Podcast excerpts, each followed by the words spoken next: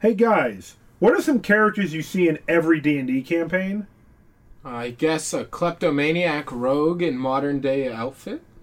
How about a villain who chews up all this scenery and wants to amass tons of power for no apparent reason? What about a boring human fighter with no personality who is still for some reason the leader? Or a bumbling dwarf that always is drunk and has food in his beard? And you can't forget the iconic Elven Ranger. Is this movie accidentally the best D&D movie of all time? My god!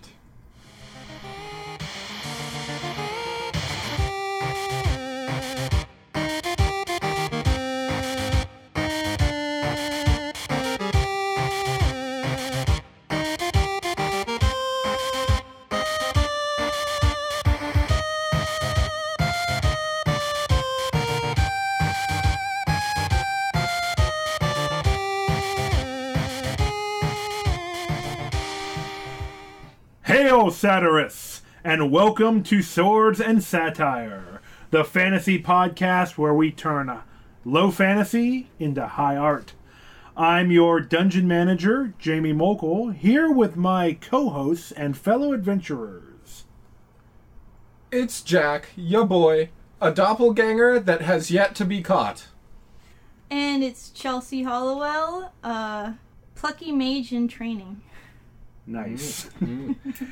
well, everybody, we have quite a uh, outstanding show for you today. I hope because we watched what may be the accidental greatest Dungeons and Dragons movie of all time, 2000's Dungeons and Dragons. Very simple title.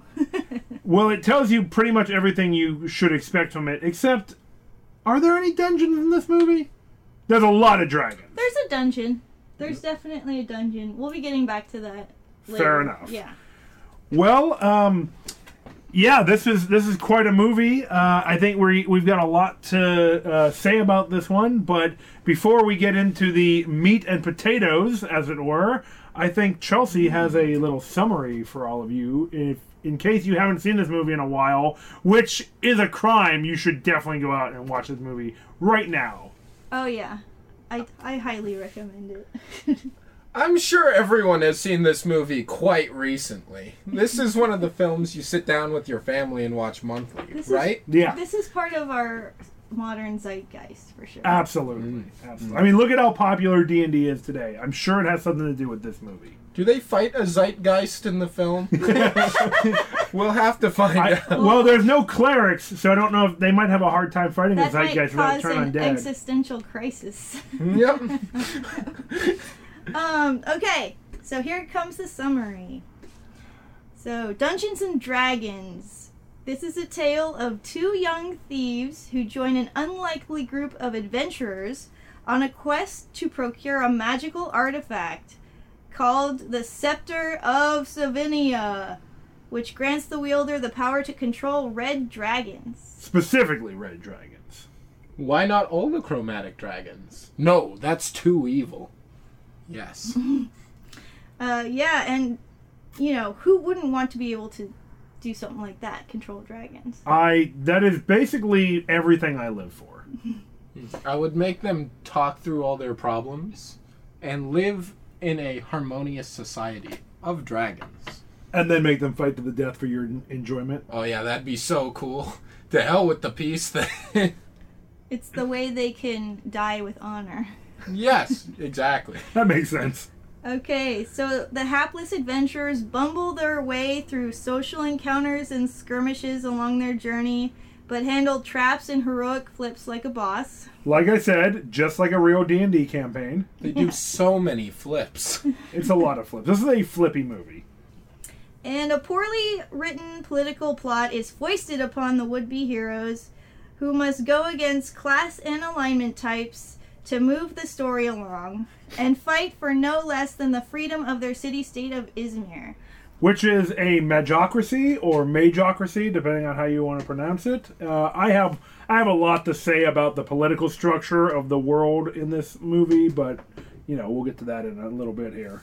So, that is the much abridged and condensed, you know, the condensed version of the plot for your benefit. Let me tell you. Because everyone's already seen the movie so many times, it would just be redundant. Exactly. And if they haven't by now, they could surely pause at this exact moment, watch it, and then listen to the themes. Yeah. So, um, yeah, I think this is the time when we should go in and talk about our themes that Well- we saw in the movie. I think the probably the biggest theme of this movie is class warfare. Struggle between the upper and lower classes is pretty much present throughout the entire film. They pretty much hit you over the head with it. Yeah, I mean, you've got these two young, uh, kind of, uh, well, what's a good word for them? Rogues, obviously, in the D and D parlance, or ne'er do wells, I suppose. well, they were self-professed thieves. Sure. I mean, yeah, they're they're going back to the old school days of of D and D when Yeah. you know thief was a class, but Right. you know we use a much more politically correct rogue now. Mm-hmm. Though it doesn't seem like they entirely understand life as a thief. That is true. For multiple times when they run into other people of the same profession, they bring up this idea of honor among thieves, which Right. Is their downfall in almost Yeah. every situation. Yeah, we find out that that's basically just their um, kind of rose-colored glasses view of their own vocation. When every other thief in the world is like, "No, we're gonna just backstab the fuck out of you as soon as you've done what we want." Like, Yeah. there's no honor. You fell for that? You fell for that honor amongst thieves things? No wonder you're still poor. I have a trap dungeon, a gauntlet. Yeah, actually, the character that says that basically says you cannot have honor if you have amassed a, a lot of wealth. Xilus, one of my favorite characters in the whole movie. He was really he really stood out to me. He had a great personality. I like he had a good sense of humor. I appreciated what he was all about. I think that was um, that line also applied to the mages who are the upper class in Izmer. And Oh yeah, and they're the they're the nobility and upper class. You can't. It didn't seem like you could really earn your way into their ranks. It just seemed like you had to be born into it. Well, it's I mean, so one of the characters that you get that we get introduced to early on and who kind of becomes a member of this party is Marina, the mage, and her one of the very you know the not one of the very first things she says, but something that she says to Ridley, the main question mark character of the movie. I guess he's the main character, but she basically uh, says. You know, she looks down on commoners because of how he acts, and, and she uses that as uh, as confirmation bias to say, oh, well, you know, this is why you commoners are below us mages because you always act so uncivilized and obviously very problematic uh, stance. She very. Uh, she's coming from a place of great privilege, being a, Yeah. an educated member of the magocracy and, and all this. She obviously has bought into the hegemonic narrative that all mages are intelligent and deserve their place above everyone else, and everyone else in the lower classes is there because they are lesser somehow. Yeah. And it seems like every other mage, except for maybe one who dies off, believes the same thing. Because when the villain, uh, what's his Profion. face? Profion. Jeremy Profion Irons. Yes. When he's standing in front of the Council of Mages, right? Trying to overthrow the Empress, he, he is so clearly evil, and every. He talks like this! she is a child! We can't have a child running the Empire! Is, is Jeremy Irons here in the room with us? yes, right? And all He the chewed other- up so much scenery in this movie. Just nom nom nom It's nom. true. and every other mage can clearly see how evil he is. Yeah. And And they're so on board. Yeah, they're so on board. They all grunt and They're- they slam their staves on the ground. yeah, yeah. More power for us and no power for the commoners. and then the Empress is like, "Oh, I think people should be equal." And then he's like, "Hmm, pretty childish, right?" yeah, I mean, mean, what a what a bold political statement they're making here. The Empress fighting for equality and and believing that all people are created equal, and then this just dastardly, snidely whiplash villain that Jeremy Irons is playing. You kind of remind me of another theme throughout the movie is equality versus control or tyranny. Yeah, And it has to do with those are basically the two political camps. Uh, tyranny and uh, and freedom. yeah. Freedom and equality or tyranny and Yeah. control. Uh, that the upper classes could kind of be filed into one or the other. And the interesting um, they were themes throughout the movie as well. The interesting thing to me is that Ridley is strongly aware of this class divide. He literally says that the government is designed only to benefit the mages, and he's absolutely right. I mean, the the main character is is really hitting on this. Uh, you know, he, he he seems to be very aware that it's not. Uh, you know, he, he seems to be aware of the problems that exist in any uh, great in inequality of you know any any government system that is filled with inequality is that it's not the people who are often blamed, the common folk who are responsible for these problems. It's the people in power who are creating laws and rules that keep people below them below them.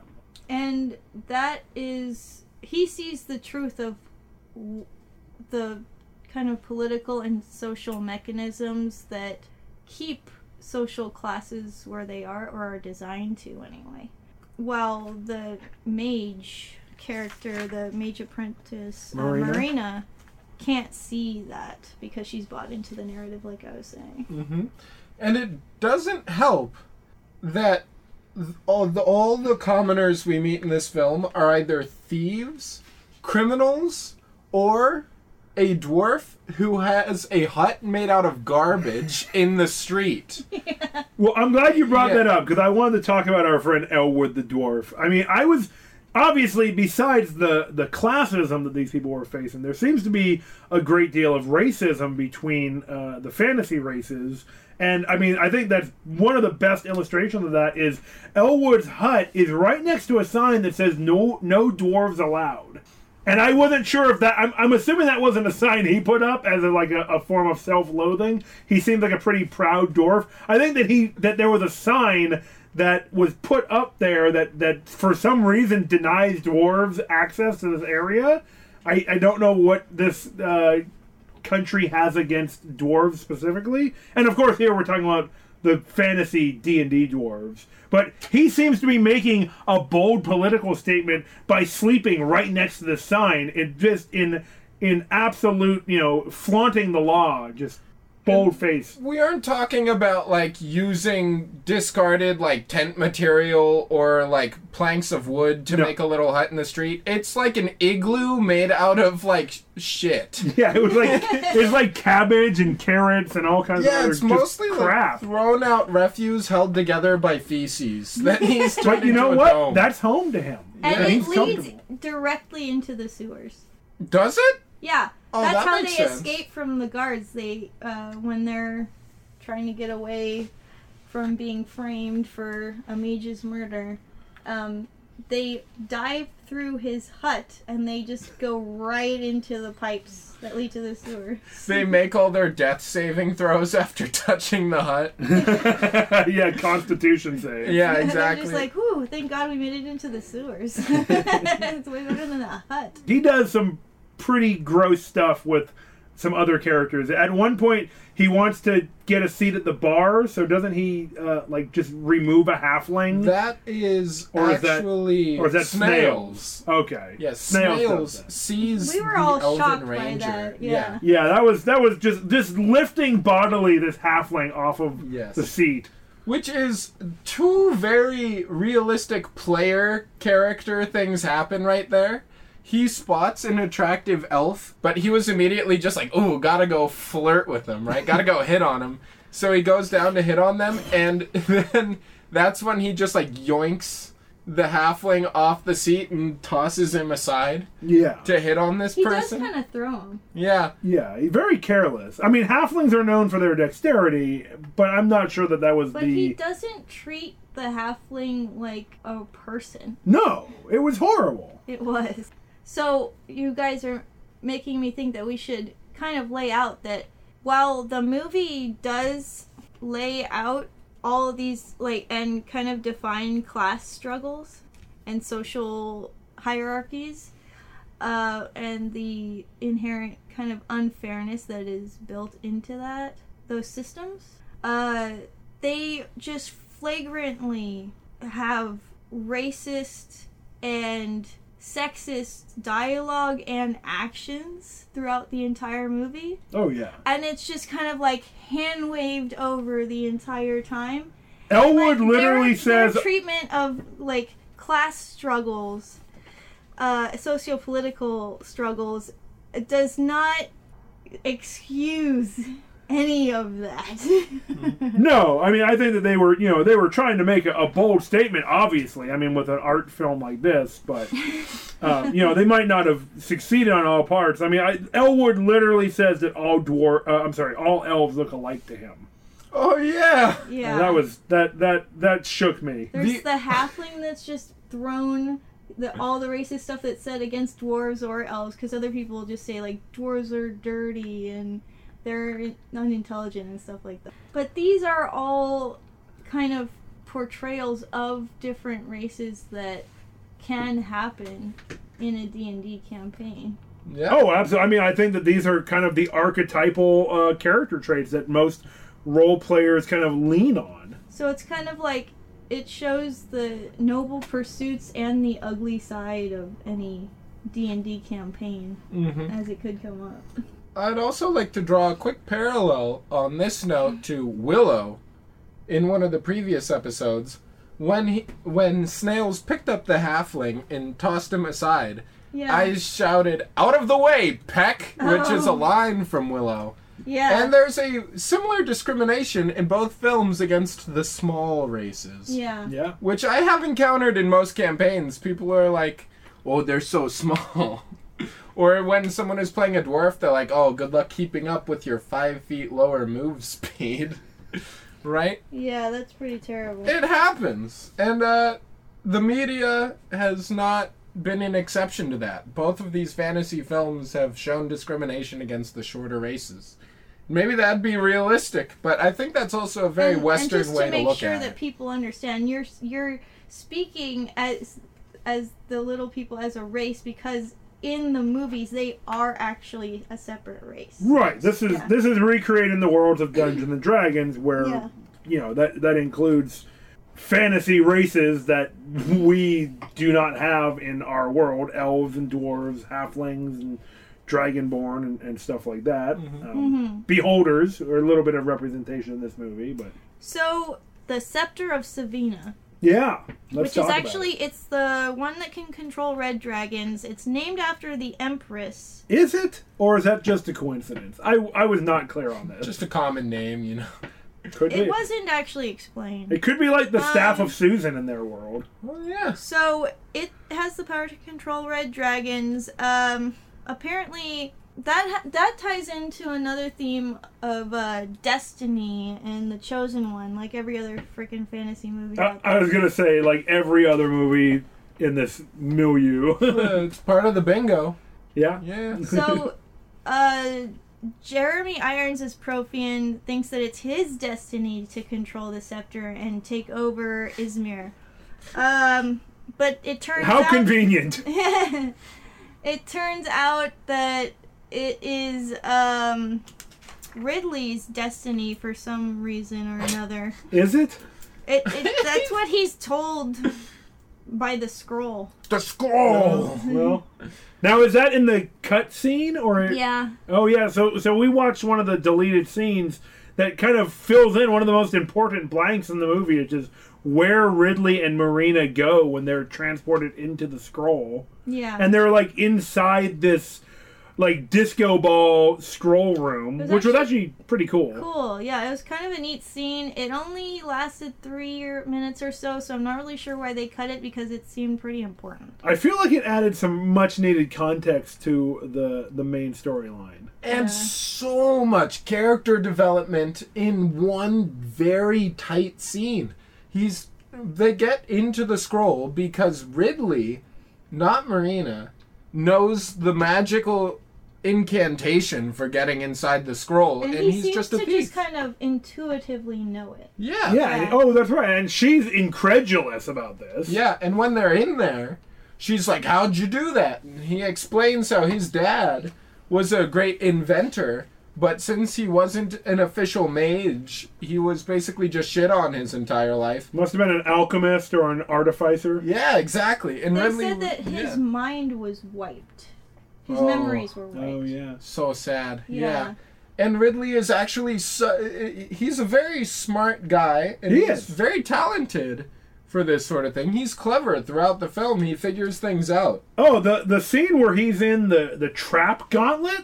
I mean, that was really fun. He's he's jumping up on swinging blades and having a good time. He's entertaining the crowd. He's really working the the crowd and everything. So that is one of the two dungeons that are in the movie. Was it a dungeon though? I mean, it was kind of like more of a of a fighting pit, but with traps. Well, I, I didn't understand the geometry of that room. I it didn't make sense. It seemed like it, okay, so it was part of the thieves guild they go to. It's when they're trying to get the gem that's supposed to go that opens the door to another dungeon that will have the scepter in it. So the they learn that the thieves guild has it and they go and the leader of that guild tells them that they have one of them has to make it through this gauntlet to get to the gem and then they can take it with them. And the whole thing just seems to be a way to entertain his guild. Oh, absolutely. I mean, you have to keep your your you know your your people happy. Yeah. But I mean, that is a diversion technique by the powerful to keep the masses kind of controlled and entertained, right? I mean, that's classic, Yeah. like narrative structure device. it it keeps them entertained and passive so that they won't think about how shitty he is probably. I mean, yeah, I don't know. It's hard to say. I I liked uh, He's Xilus one of the sexist the most sexist characters. Fair, fair point. I, I didn't didn't love that. I, I liked his general characterization. Um Marina on the ass. Right. Okay. Well, that's that's not cool. I found that to be really offensive, and it was an awkward moment in terms of acting as well because the Yeah, I don't know if they planned that. it didn't look like it. I was about to say just that. Well, there was a very good actor in this film who I believed was very genuine. Everyone else seemed kind of like they were role playing a character, which is very D and D. But the one dude who was so immersed was Damodar. Oh, The, uh, yeah. the henchman, right? Who, if I'm not mistaken, is the the character who comes back in the sequel. You're right. But uh, Damodar, throughout the whole thing, has some parasites which were magically put into his body. Well, Damodar, throughout the film, gets continually worse in condition as his ears neck Yeah. and top of his bald head get these bright red veins. Well, you can see it. Yeah. His ears ear were infection. burning, but Yeah. people were talking about him all the time. Just, I mean, how could you Yeah. not?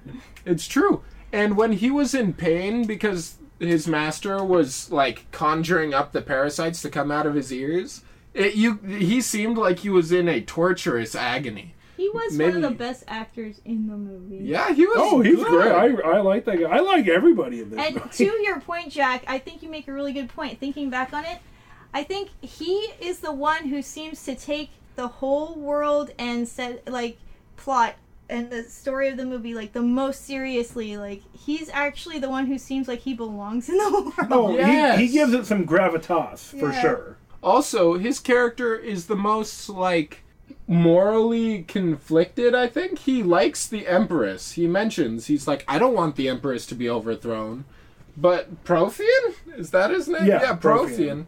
Has like basically control over me. I don't remember exactly why. Maybe he had Yeah. his family on hold, or maybe he didn't mention. Or maybe just because he works for him and he knows where you know where his bread's getting buttered. Yeah, but it seemed like there was some reason he was doing this against his will, but he chose, or at least reluctantly, but he seems sad kind of at times where he has to fight the party. The I main think character. I mean, I don't know if he seems sad. I think he kind of, I think he's happy to, to engage in any combat. He's That's true. That's true. He's an angry fellow. he's a pro.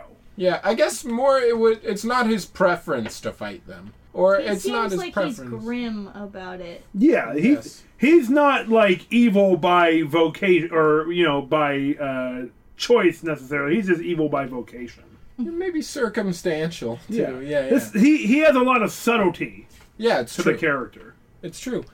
You know, there's another character I want to talk about who uh, I I was so happy to see this character that was basically right out of one of my D and D campaigns, which is the old uh, elf cleric or druid Yeah. who's just a total stoner and who's Yeah. like I, I loved they, they this is one of the times when they really go against type and I thought that well not totally against type but they pick somebody who has very much not a traditional elven body type a kind of a, a huskier older gent and uh, he was just outstanding he's like this stoned out mage uh, Healer. healer who and Maria's like what what is this magic? I've never even seen healing magic, which in the D and D world is super common. So I guess you know the maid school. I mean, I mean, you know, now it's possible we haven't talked about this before, but we could get into this.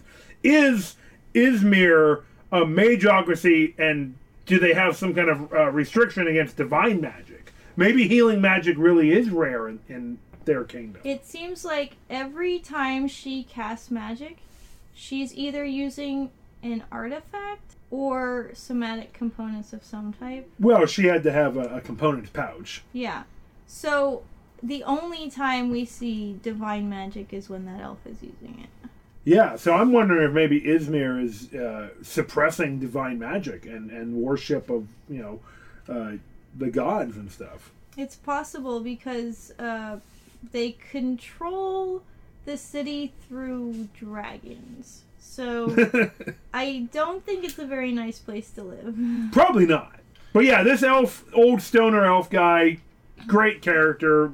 Totally dug that. Yeah, the druid was pretty sick.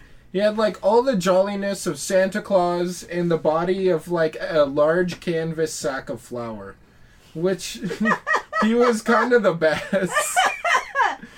Um, yeah, he started going on about how like you mages use magic. We elves are magic. yes. Which is just a bullshit excuse because he's just a druid who worships like Silvanus or another nature god, and he's like, "Oh yeah, it's totally the elf thing." It's like, no, it's a class feature, dude. He was so high.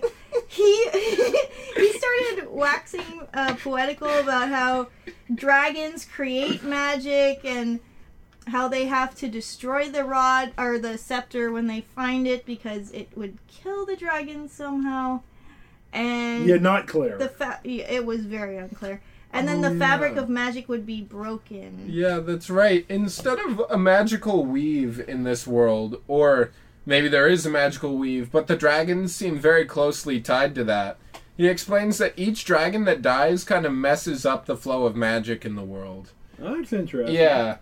And he's like, oh, we gotta maintain the balance. You know, the staves are evil. If the dragons kill each other, it's unnatural. And, like, nature will p- be, like, in peril because of it. And that was kind of cool. I wonder what that's all about. So talking about the staff actually segues into another character that I was really impressed with. Another great example of the of the subtle storytelling of this world. The Lich who has the scepter. Yes. Fantastic portrayal. Great lawful evil. Loved it. He's he he has you know Ridley shows up in his uh in his treasure hoard. Well, that's in the second dungeon after they get there later in the movie. I guess you yeah. call that a dungeon, sure. Yeah. Okay, so this movie has both dungeons and dragons. Oh, you're right. About the chosen one thing? Because Ridley is the only one who can go inside this dungeon. That's There's an right. invisible barrier I- I that forgot keeps everyone that. else out. And they're like, oh, I guess this party based game, there's a protagonist now.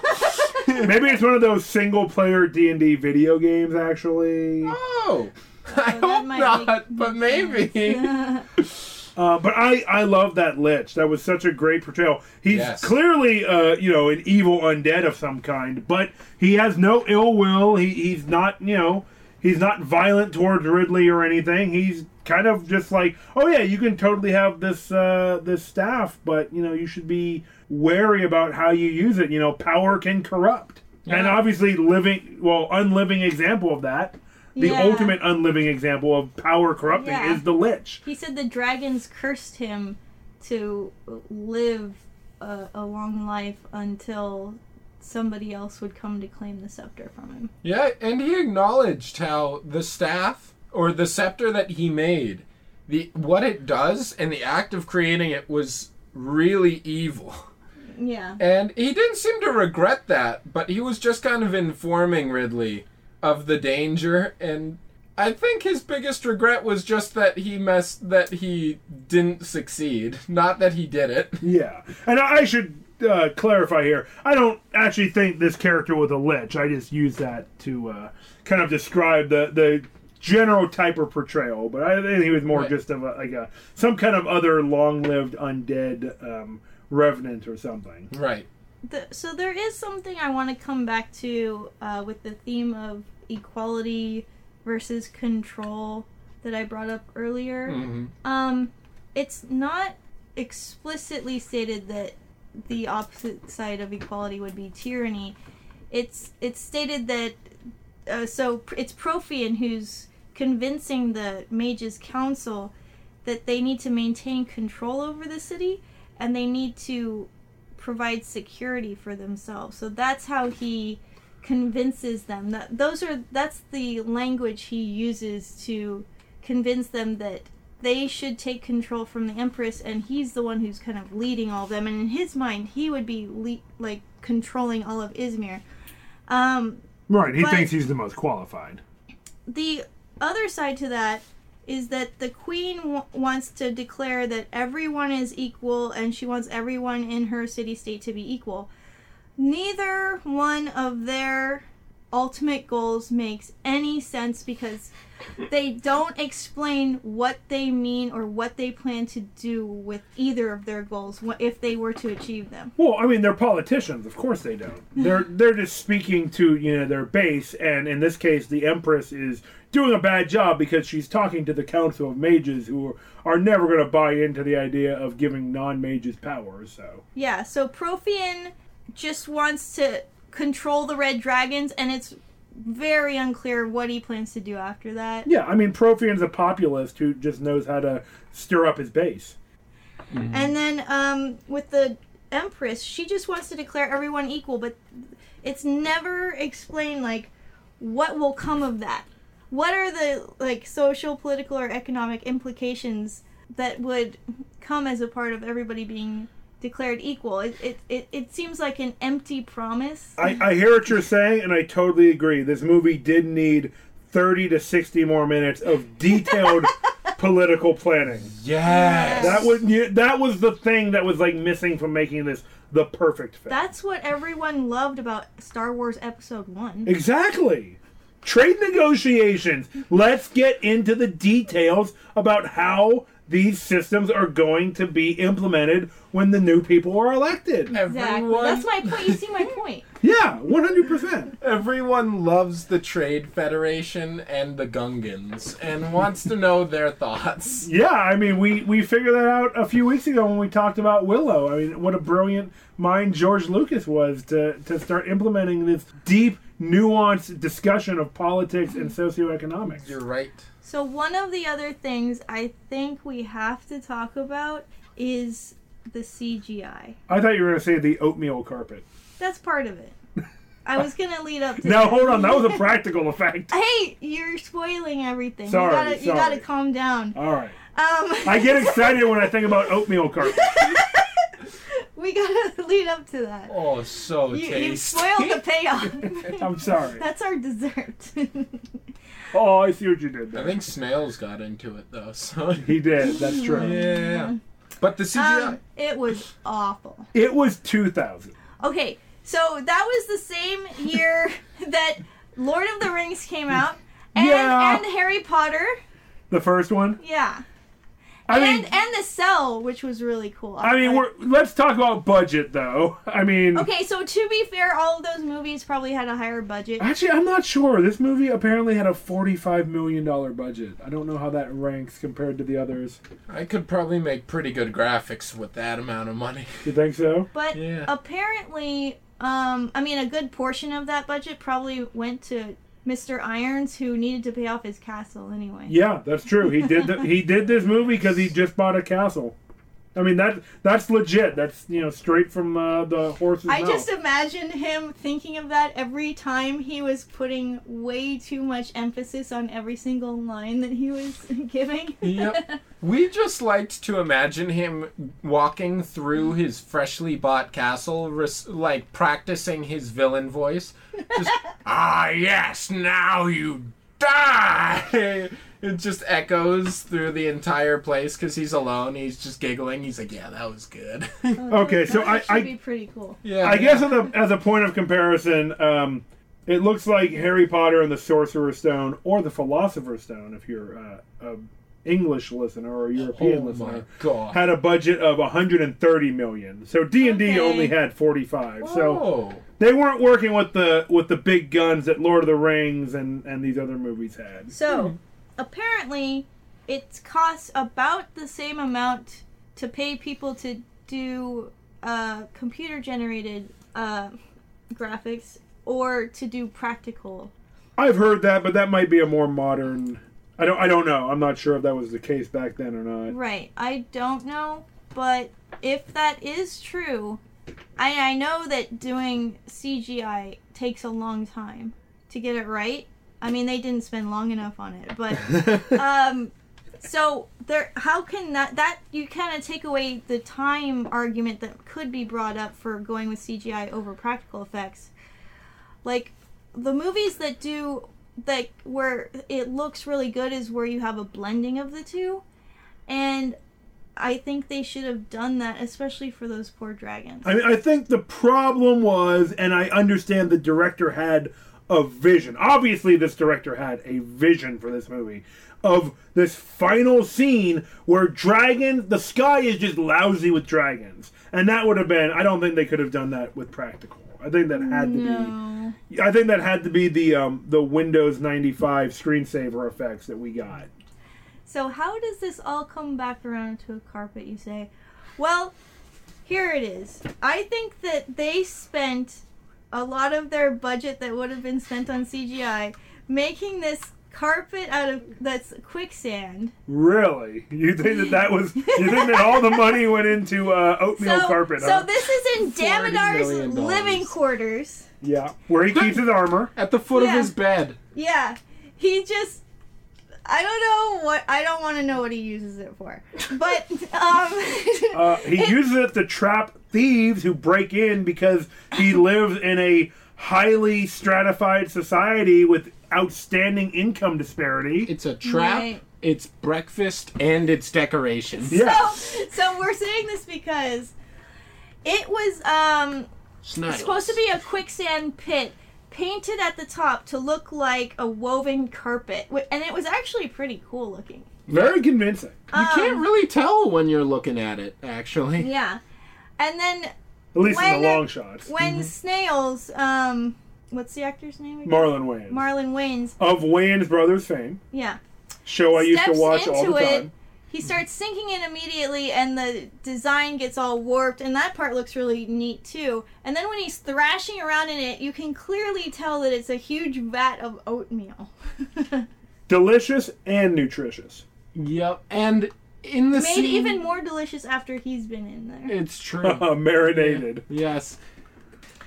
Um, I he gets killed shortly after. Spoilers: He gets killed shortly after that scene. That is a major tone shift for a movie that has been very lighthearted up to that part. slapstick kind of and and and it's treated so unceremoniously i mean the main his friend ridley does break down and he gets very sad and he's crying and like mad so But see, that's like a see- trope. you see that reaction but like the villain just tosses his body unceremoniously over Yeah. the cliff. But I mean, that is a trope to kill off a a character just to be a way But they to. killed off the African American character. Yeah, I was gonna say just to kind of like have um an intense moment for the main white character. Yeah, I mean, it's usually in a lot of movies, it's killing off the main character's wife or girlfriend or something. It's a it's a bad trope. But It's they were Bad such writing. good friends, though. It did Honest- make it very tragic. honestly, I mean, Marlon Wayans should have been the main character of this movie. I mean, th- for this time period and everything, he should have been the he should have been the lead. This movie should have been his story.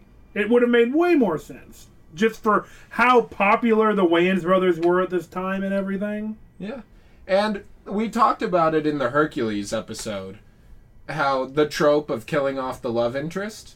And I it did not work in Hercules, I don't think, as well as it did in this. Hmm, interesting. Yeah, yeah. In this, like I think just like their friendship was pretty was pretty cool to watch actually. And it really feels more genuine than Hercules cuz at the end, the final scene in this film, they shot it in two different ways. Right. Right. But it's Ridley visiting a graveyard and he's going to Snails' grave, Grave. which looks different than all the other ones. All the other ones are nice traditional style. Tombstone. Yeah, but Ridley has like these rocks stacked on top of each other. Snails does, I mean. And uh, it says snails on the top rock and it's carved into it. In the original filming, it's just Ridley visiting the grave saying like, "Oh buddy, uh, before I get knighted, I wanted to come like say like we did it, buddy. Right. We're heroes." And uh, it's really nice. And he leaves him the ruby. Yeah, he leaves him the the- Eye of the Dragon, which was how he That got last score that that Snails was always looking for, man. It's true. He left it for him, and he walks. Somebody's away- stealing that shit, by the way. Yeah, I it's mean, true. It's true. Yeah. But it's very sweet because then he walks away, and he was out there by himself, which was a nice moment. But uh, It seemed, with him there alone, it just seemed more personal. yeah, more genuine and Yeah. kind of. So that was the cut ending. The but it, actual it was ending. the original one they shot, I think. Yes, Right. but the one that they stuck with Is the second version. Yes. Where Ridley is there, and so's the rest of the gang. They're all there, and Ridley's pretty much the only one talking. I think he is the only one talking because he gave a very real, like realis- realistic, heartfelt speech, and everyone else was just kind of like making sad faces and nodding in agreement. And then the lettering on the stone that says snails starts to fade away. And the crystal or the, the, the ruby starts to glow. Yeah. Yeah. And uh, the mage, Marina, is like, oh, what's that? and then Norda is like, oh my gosh. And Elwood is like, could it be? and then, like, the, these golden rays shine on them and they turn into these balls of red light as they fuse with, like, the eye of the dragon and they float up toward the sun, like, through the trees. And it's kind of implied that, like, something is like pulling them on a quest to save snails Well, from does- the afterlife. Doesn't Marina or one of them say it explicitly that like snails must his spirit must still be out there or something like Yes. calling to them? yes, that's right.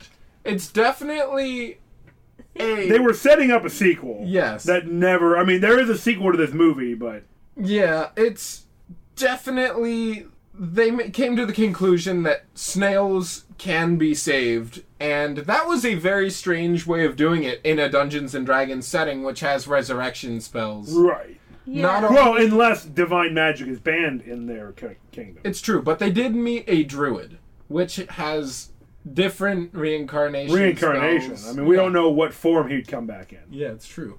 All right. Well, I mean, I think we've gotten really deep into this movie. Uh, I think it's time for us, as always, to give this movie a rating. And naturally, the only rating system good enough for swords and satire is how many swords out of 10 you're going to give this movie. And remember that half ratings are short swords. Um, I guess quarter ratings are daggers, but I don't know if you want to get that nuanced. Um, so Chelsea, do you want to go first? Sure. Um, I enjoyed the way that the characters in this movie really did seem like the kind of murder hobos and uh, Munchkins. munchkins that player characters might actually create.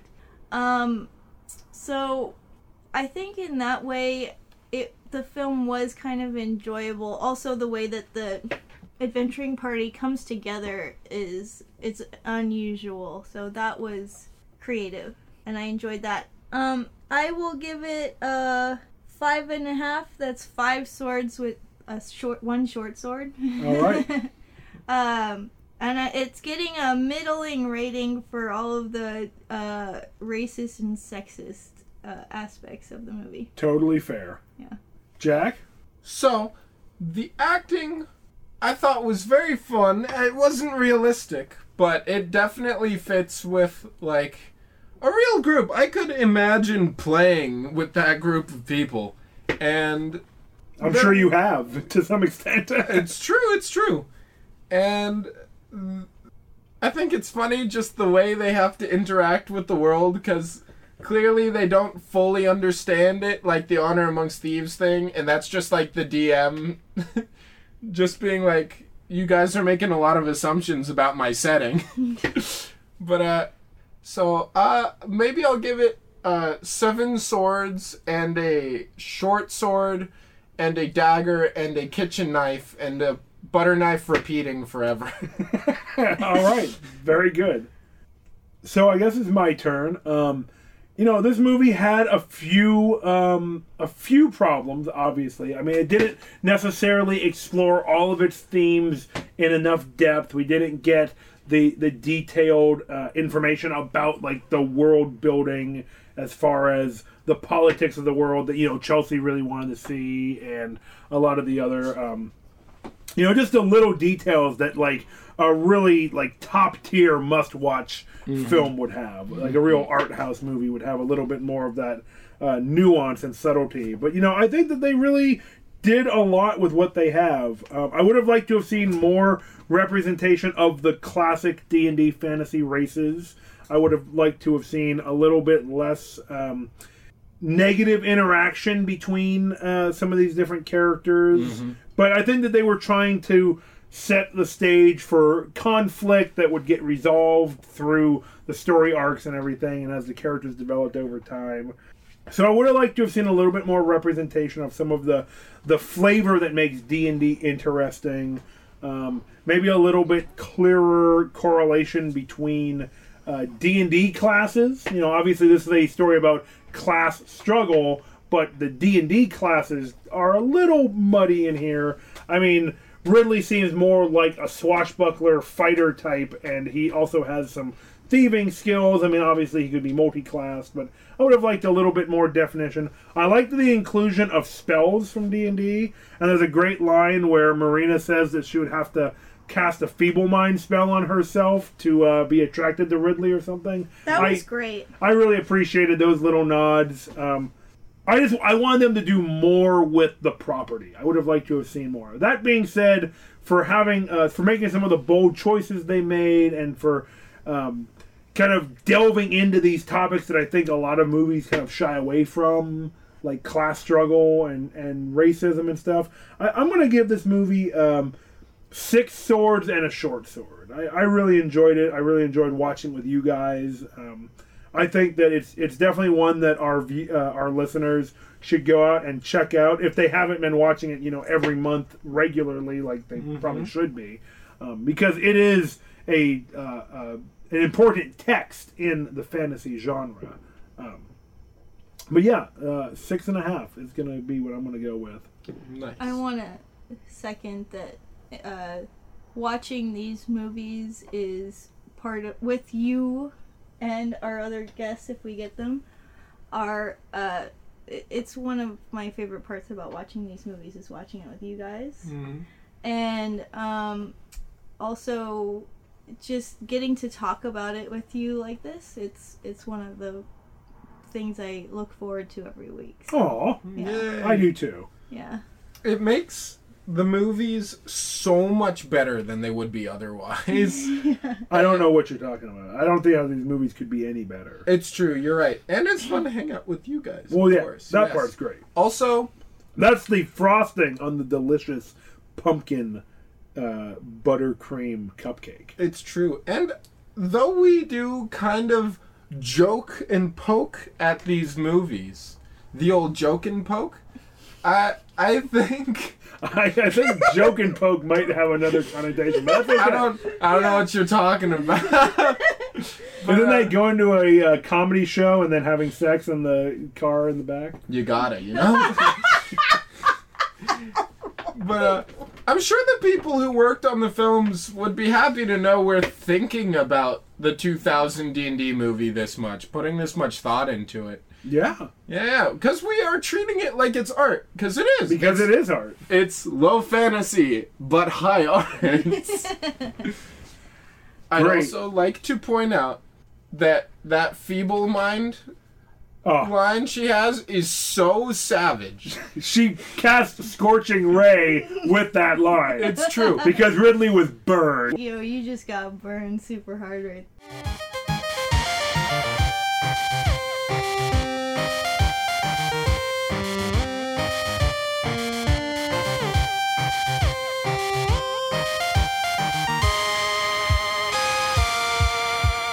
Well, um, on that note, I think it's time for us to rewrite some history.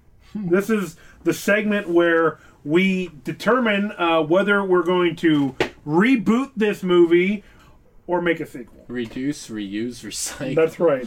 Reduce, reuse, resurrect, I recycle. I think this Nice. movie deserves a reboot.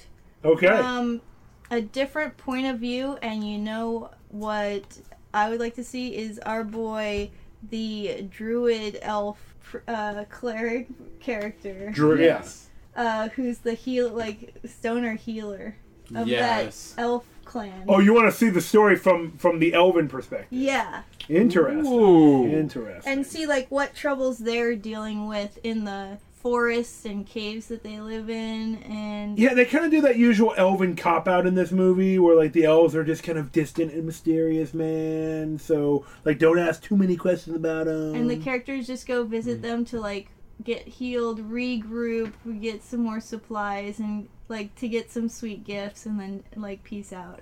And um, you don't get to spend any time there. You don't get to see what their agendas are and how they fit into the world, really. And I thought that part of the movie was one of the most interesting, and I wanted to like see more about their society and hear more of their philosophy about the world because that's where you get some of the best lore Mm-hmm. in the From the elves. Yeah, yeah, I mean, like that makes sense for elves in a fantasy sense, yeah. I mean, a lot of times they have a bonus to history checks, right? Mm-hmm. but They're old. you could we could learn something about more about the world if we like retold this story from their perspective and maybe even had other teams of elves out looking for this artifact so that they could hold it and keep it away from the humans. I think it would have been. I think it would be good to get some more perspective from Norda, who's kind of the most understated character of the whole movie. We get a lot of, you know, the other characters are very talkative. I mean, and obviously they're trying to do like the stoic elf thing, but I would like to get some more of her internal monologue. I think thinking about where you know she's. You know, they say that uh, still waters run deep, right? Mm-hmm. And they, yes. She mentioned that she's like 246 years old in the movie or something like that. You know what I'd like to see is a little bit of the movie, maybe some flashbacks of her growing up in that uh like forest stronghold of the elves and like see her meeting another elf woman like they become a- a couple and like her adventures like becoming going into the rangers like the ranger scouts for the elves that kind of keep the forest safe. And like she and her girlfriend are in the rangers together or something like that. And Mm. it's like part of every character has to have a tragic backstory in d&d So it's part of her tragic backstory. Is like something happens to that, or something happens to the relationship. Maybe. Parents die immediately.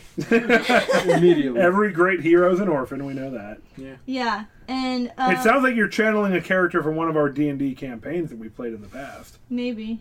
Oh yeah, I am. I didn't realize it. well, thank you, Mickey. Shout out. Shout out. Yes.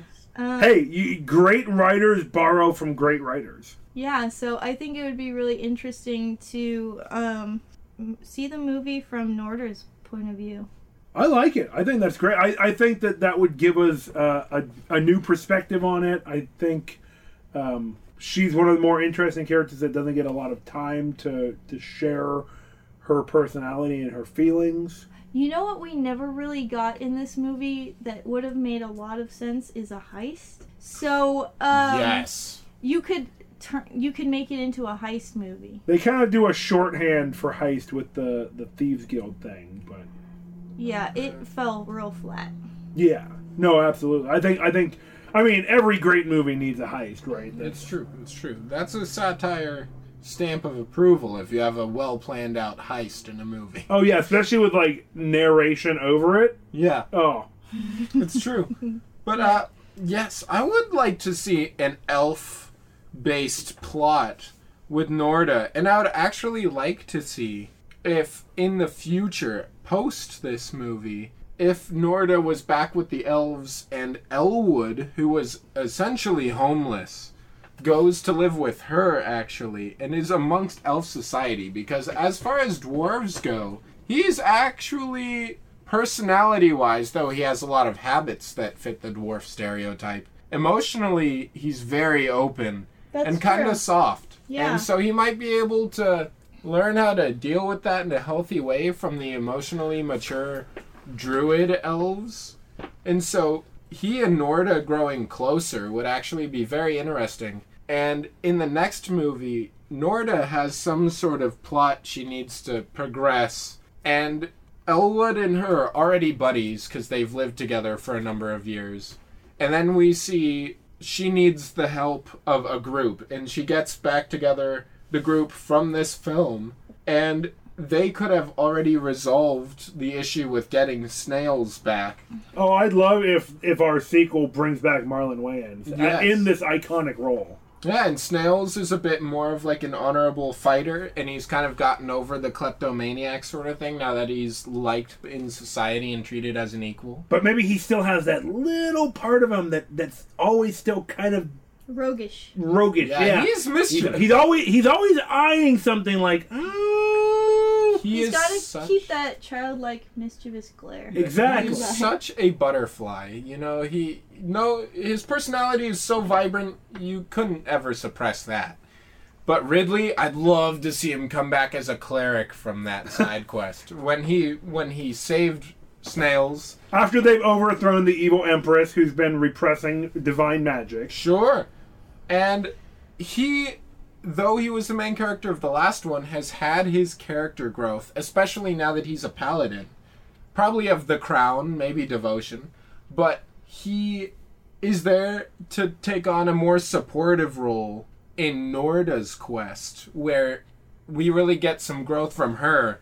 She kind of learns to drop the stoicism a little bit with the help of her emotionally I don't want to say soft, but you know, Expressive. expressive dwarf. I mean, Elwood states in clear terms in the movie most dwarves are, you know, not good at expressing their emotions, but that's not me. Yeah. That is one of the most complex character choices in this film. That was actually really interesting. He said, "I'm comfortable sharing my emotions." Yeah, and Yeah. he starts crying. So Yeah, he and Norda could learn a lot from each other. Yeah, it's true. You see, they would be a really interesting character duo, and then to see how the other He could help characters. her open up foster them. more, and she could help him become more tolerant of other races. Yeah, it's true. Yeah. And if he lived amongst the elves and smoked a lot of trans-dimensional pash, he would he'd surely develop that. I know that's Pathfinder, but I don't know the D and D equivalent. I don't know if this is D&D equivalent. Close enough. Yes. mm-hmm. But uh, Yeah, that would be a really great movie. I'm I'm in. Uh, let's go ahead and get um, the listeners to start donating to the uh, Patreon so we can make this happen. Right? That's, Yeah. that's what we're doing with that money, right? Yes, Exactly. Patreon. All right. Well, uh, I think our next segment that we always go into is uh, maybe not going to work super great for this movie because we already kind of know what class these characters are for the most part. We've talked about it, but uh, can you role play this? Um, I think the bigger question here is who are the player types who would play each of these characters?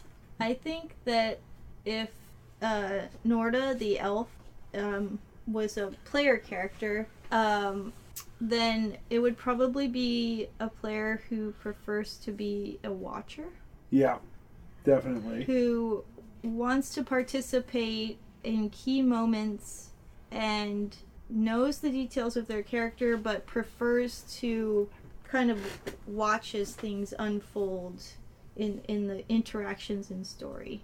Definitely. Mm-hmm. My buddy Charlie said that if you're playing a quiet, stoic character, you don't just not say anything.